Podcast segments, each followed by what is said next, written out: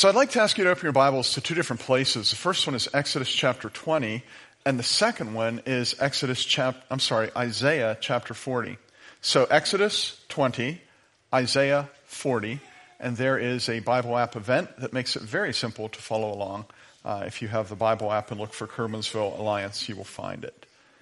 This is um, part of a series on Bible stories that we're doing, and we're kind of moving through these different Bible stories, and we're coming to the Ten Commandments, and we're going to look this morning at the first of the Ten Commandments. And for some people, it's kind of comical to me. Some people think of the Ten Commandments like baseball, hot dogs, and apple pie, and the Ten Commandments. Like, you know, they'll stand up and salute, yeah, I like them things. Ten Commandments, I like them a lot. And if you remember, I mentioned a couple weeks ago that when there was uh, a threat of the statue with the Ten Commandments being removed uh, locally here, everybody, that courthouse was packed with people who loved the Ten Commandments and wanted them to be there. But as I mentioned, I, I think we love them, but maybe we don't know them. I'll be entirely honest with you. I don't know if I could sit down and write the Ten Commandments out, let alone write them in order. But I love the Ten Commandments, you know?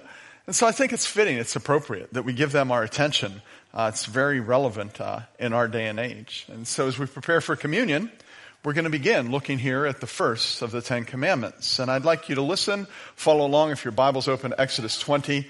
Uh, and we're going to read the first three verses together so we have that bit of context.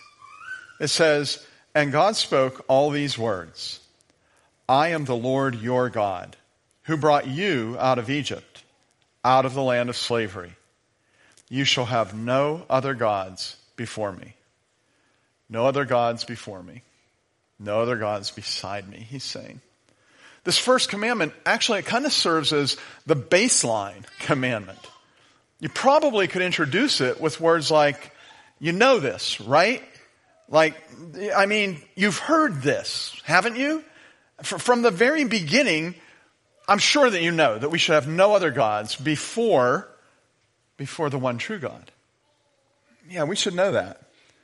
But people, being who we are, we're a little bit forgetful. And we sometimes live as though we have forgotten this premier commandment. And so God reminds us.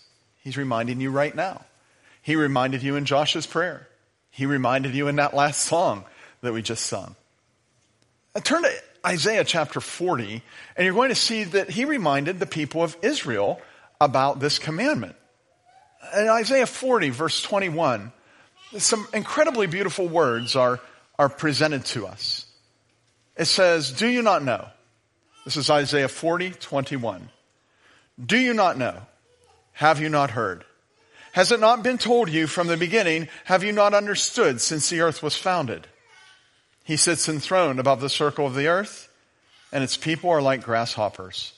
He stretches out the heavens like a canopy and spreads them out like a tent to live in. He brings princes to naught. He reduces the rulers of this world to nothing. No sooner are they planted, no sooner are they sown, no sooner do they take root in the ground than he blows on them and they wither and a whirlwind sweeps them away like chaff. To whom will you compare me? Or who is my equal? says the Holy One. Lift up your eyes and look to the heavens. Who created all these? He who brings out the starry host one by one and calls forth each of them by name because of his great power and mighty strength. Not one of them is missing. Oh, isn't that a beautiful passage of scripture in Isaiah? And the reality of who God is really underlies this commandment, you will have no other gods before me. Take a look at those words again in Exodus 40, 21, where it says, do you not know?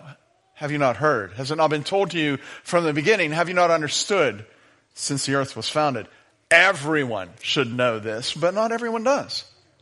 And sometimes even those who know it live as though they've forgotten. This first commandment affirms to us that God is above all of creation.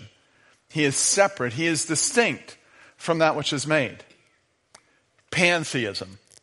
That's the term that we use to say that God is everything and everything is God. It's not biblical at all. It's a belief that God is the universe and the universe is God. And the Bible doesn't teach that in any way, shape, or form. But some people talk that way. Have you heard someone say, Wow, the universe was good to me today. I got a raise. Yeah. If you haven't heard it in person, you hear it on television and entertainment, on movies. It's pantheism. Uh, some are more blatant concerning pantheism.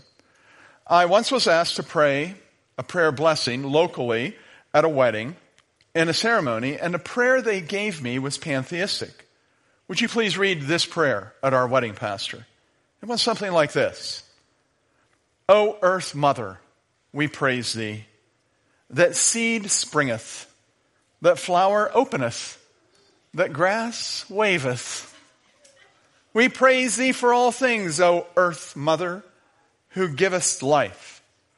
Now, I think that they put it in Elizabethan language to have the King James sound to make it sound more real. But it's not. It's just wrong. And I politely declined the invitation. I didn't say, you know, that's heresy. I'm not that guy, right? But I said, you know what? I'd really rather not read that. I would rather pray to the God who made earth than pray to earth.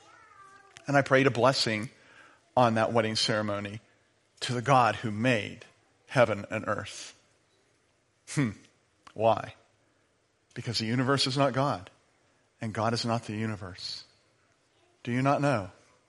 Have you not heard? Has it not been told to you from the beginning? Have you not understood since the earth was founded? He sits enthroned above the circle of the earth, and its people are like grasshoppers. God is separate, distinct from his creation. And in that, he is superior to his creation. He gets first place. If creation was an orchestra, he doesn't get first chair, he gets to be the conductor. He is superior to all of it. And all of us, or at least most of us, would, would say, well, you know, we don't worship heaven and earth and sky and trees. But when God says, you shall not have other gods before me, he means nothing should be placed before him. I find it disturbingly easy to put things ahead of God. Hmm. It happens in subtle ways. Maybe something recreational begins to take my attention away from God. Some hobbies, good hobbies. Or maybe something that I spent a lot of money on. I remember I had a buddy who spent a lot of money on a gaming console for his eight year old son. And when the boy wasn't playing it, he'd say, you need to play that. I played a lot, paid a lot of money for that. You know, how many dads have you ever seen encouraging their kids to get back on a Nintendo or the Xbox, right? But his justification or his thinking was, I paid good money for that. We need to get that money back out of it by using it. And so, yeah, something you spend a lot of money on can demand your attention that way. Maybe in terms of your family. It's one of my favorite quotes. I heard a Presbyterian pastor say it when he said it, it just struck me. He said these words Christmas is the high watermark in the cult of the family. Think about that for a minute. He was troubled that the people in his congregation were setting aside worship of the Lord on Christmas, this holy day, in order to prioritize family activities. It is disturbingly easy to put things ahead of God. And it's alarming to me to see how anything that I value really has the potential to usurp God's place in my own life. It can actually become a God before God. If you find yourself tempted to do that, can you hear Isaiah say, Do you not know? Have you not heard? Has it not been told to you from the beginning? Have you not understood since the earth was founded? He sits enthroned above the circle of earth, and its people are like grasshoppers. God is superior to anything that can come into your life, and He alone is worthy of your devotion and your worship. We have no other gods beside Him or before Him because God is above all creation, and likewise, God is above all people. Now, those of you that are critical thinkers are thinking, yeah, well, people are part of creation. You're starting to get redundant, Pastor Steve. But I've been redundant for years, right? But I'm doing this quite intentionally because, because this really is something that might demand our focus for a moment. God is superior to all that I see, and God is superior to little old me. That is a poem that I just wrote this morning. My wife is laughing the hardest because one time when I was writing her poetry, she looked at it and said, This looks like drivel. And I had to look up what drivel meant. and she was right.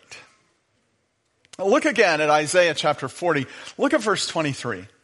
He brings princes to naught and reduces the rulers of this world to nothing.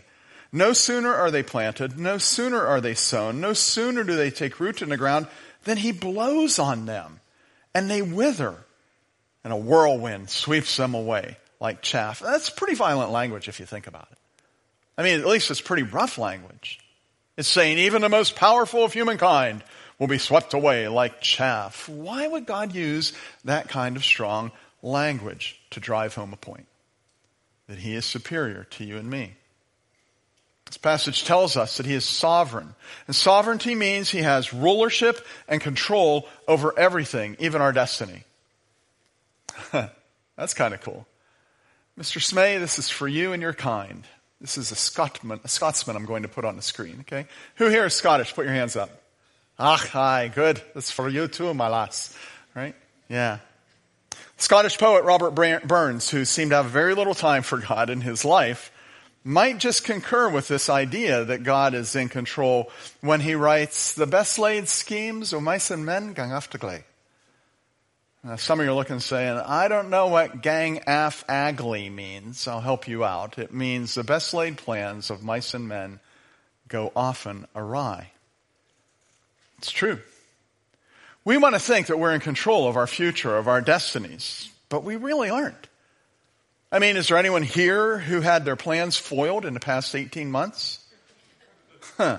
Yeah. It messed up sports. It messed up vacations, graduations, jobs, church services, income, operations that you were supposed to have had to be postponed. It changed many plans. I think that one of the reasons that this spirit of anger kind of hangs over our lives like a dark storm cloud cloud is because we want to think we're in control. I'd like to think I'm omnipotent. I call the shots. But we don't. Think about it. Tiny, tiny, tiny, tiny little simple virus set this world spinning in a whole different direction. Hmm. Life seldom turns out as we expect.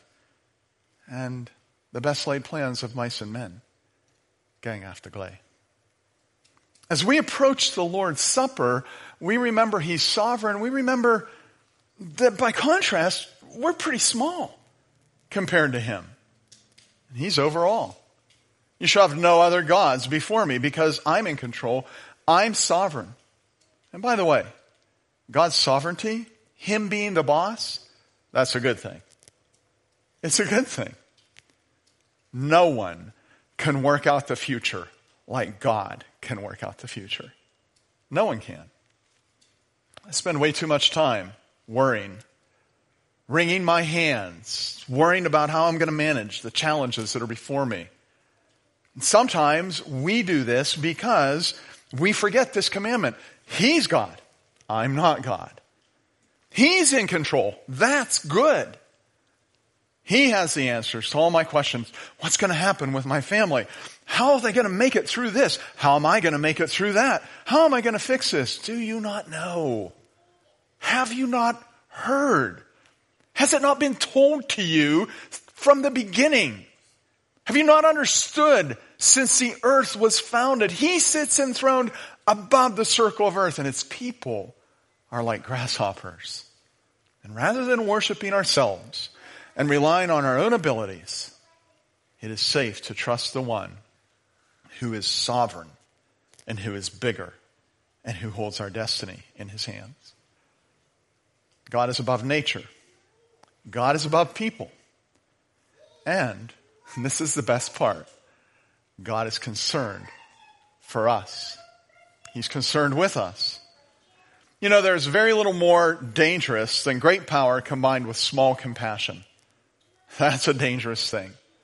But that is not what God is. He has great power and he has great compassion. Think about how personal this commandment is.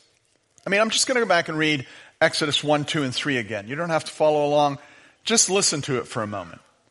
And God spoke all these words I am the Lord, your God, who brought you out of Egypt, out of the land of slavery.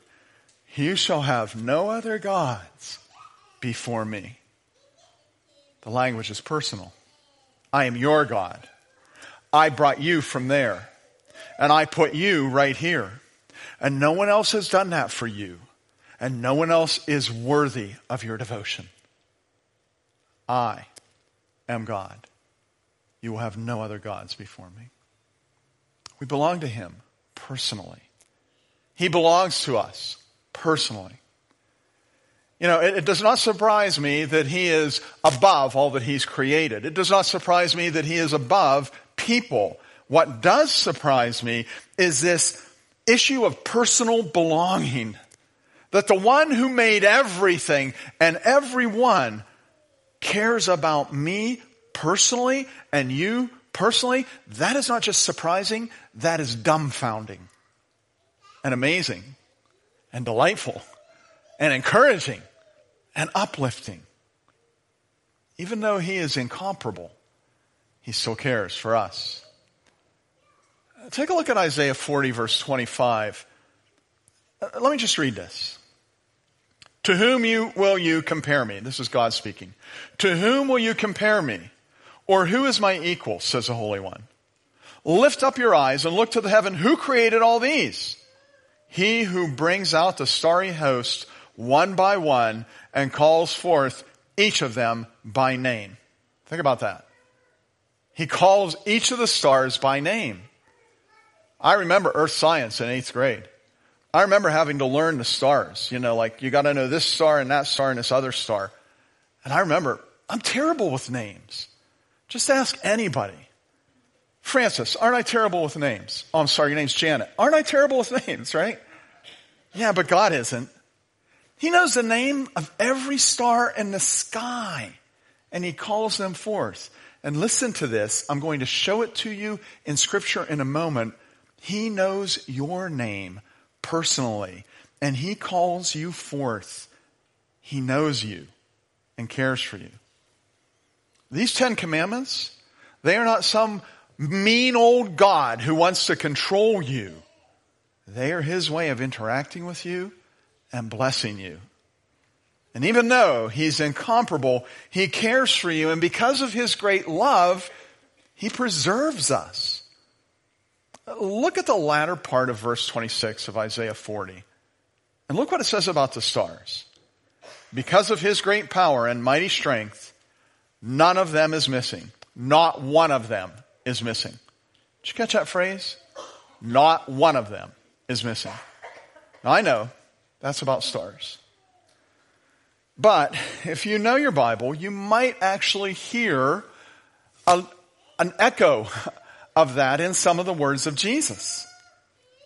Because Jesus, in his high priestly prayer for his followers, in John 17, 12, he says this, While I was with them, I protected them and kept them safe by the name you gave me. None of them has been lost except the one doomed for destruction so the scripture might be fulfilled. Not one of them is missing. Huh. I think I heard that a moment ago. And then a chapter later, at Jesus' arrest, when his disciples look like they're going to be arrested as well, he instructs the soldiers, let them go. This is all me. Let them go.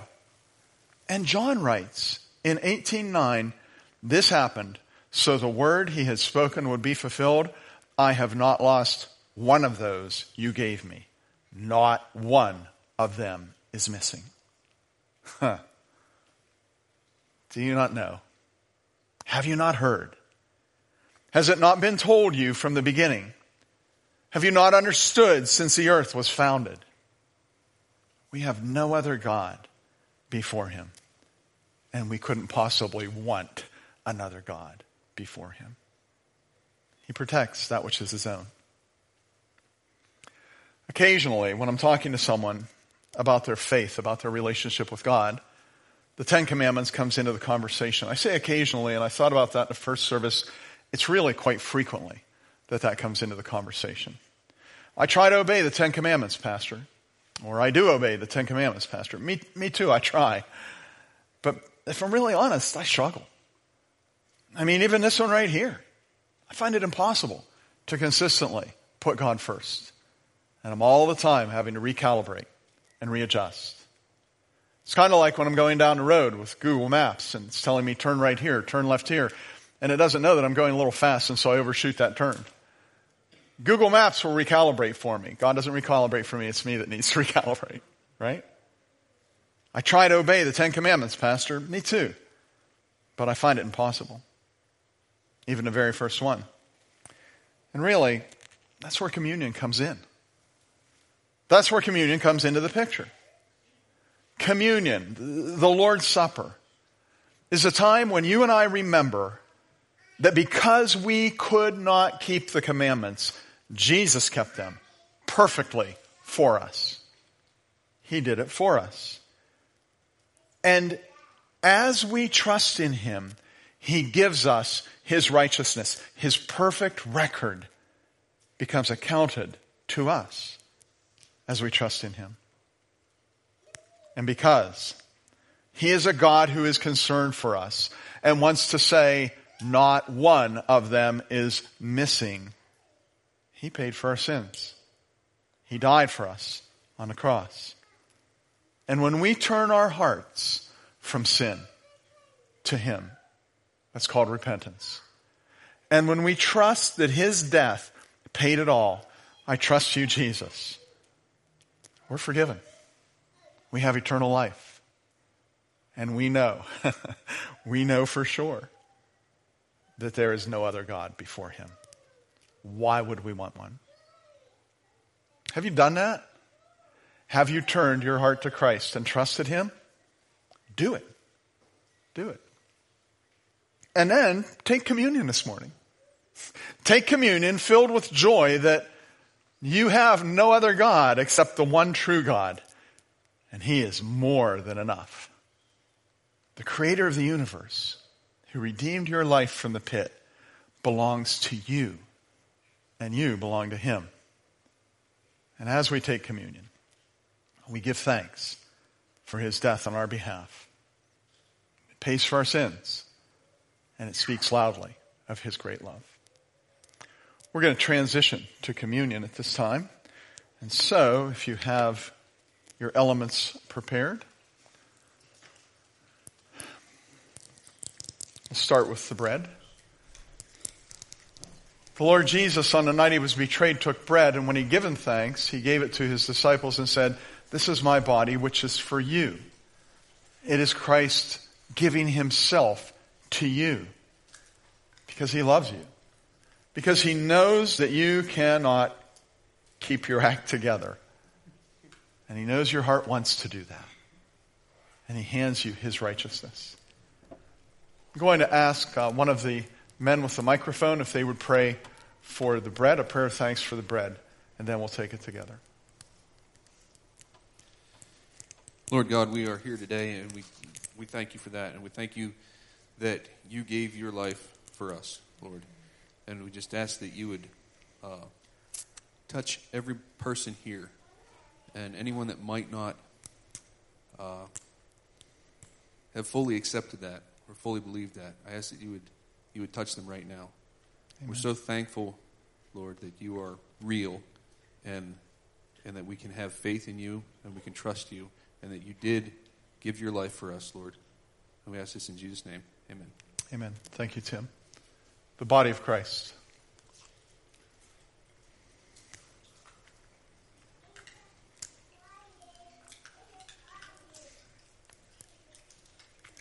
Scripture says that afterward he took the cup.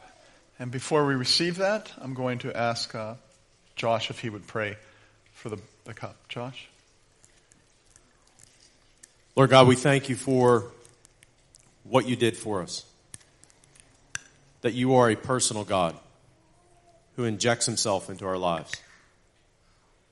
God, we thank you for this symbol of washing and renewing.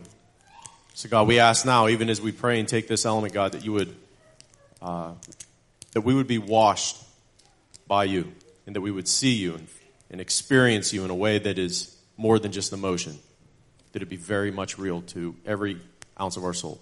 In your name we pray. The blood of Christ.